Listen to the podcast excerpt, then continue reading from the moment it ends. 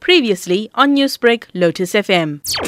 False information on the COVID 19 vaccination by the doctors is unethical, illegal, is unprofessional. Not only for the doctor, anyone, whether it's a lawyer, profession, or business. This is the life saving program to fight against the COVID 19. And that vaccination is the only choice at the moment, apart from the non pharmaceutical behavior.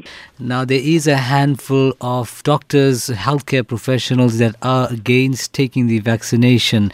What would be the major concerns raised by these healthcare professionals over the vaccine process? They don't have any scientific proof, they don't have evidence based medicine practice. Is their belief, is their opinion. They must not interfere with the sound medical management in the case of COVID 19 vaccination, which has got evidence, which got proven efficacy. If you look at recent outcome from many hospitals in South Africa, I'm just not talking international because we are talking South Africa. The biggest hospital like King Edward Hospital, Schuur Hospital in Cape Town, Baragwanath. Those patients are admitted on those hospitals and in ICU or high care. Most of them unvaccinated. Those over 65 vaccinated, over 35 vaccinated, if they have got the breakthrough infection, that's very mild. They have been treated at home. They didn't end up in ICU or ventilator there is a call for disciplinary action to be taken against doctors who spread false information. Some doctors uh, say that only time will tell the true side effects of the vaccine.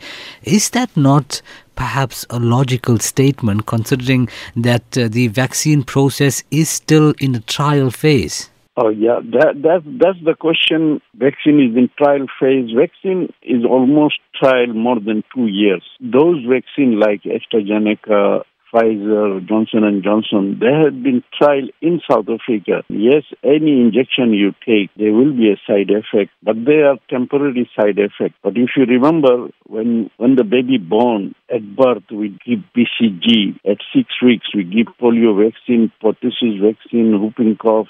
So many vaccine children are getting. Even we got it since our birth till now. I haven't seen scientifically people have been dying, those who have taken vaccine so long. So if they are have a concern, they must bring the scientific proof. Newsbreak, Lotus FM, powered by SABC News.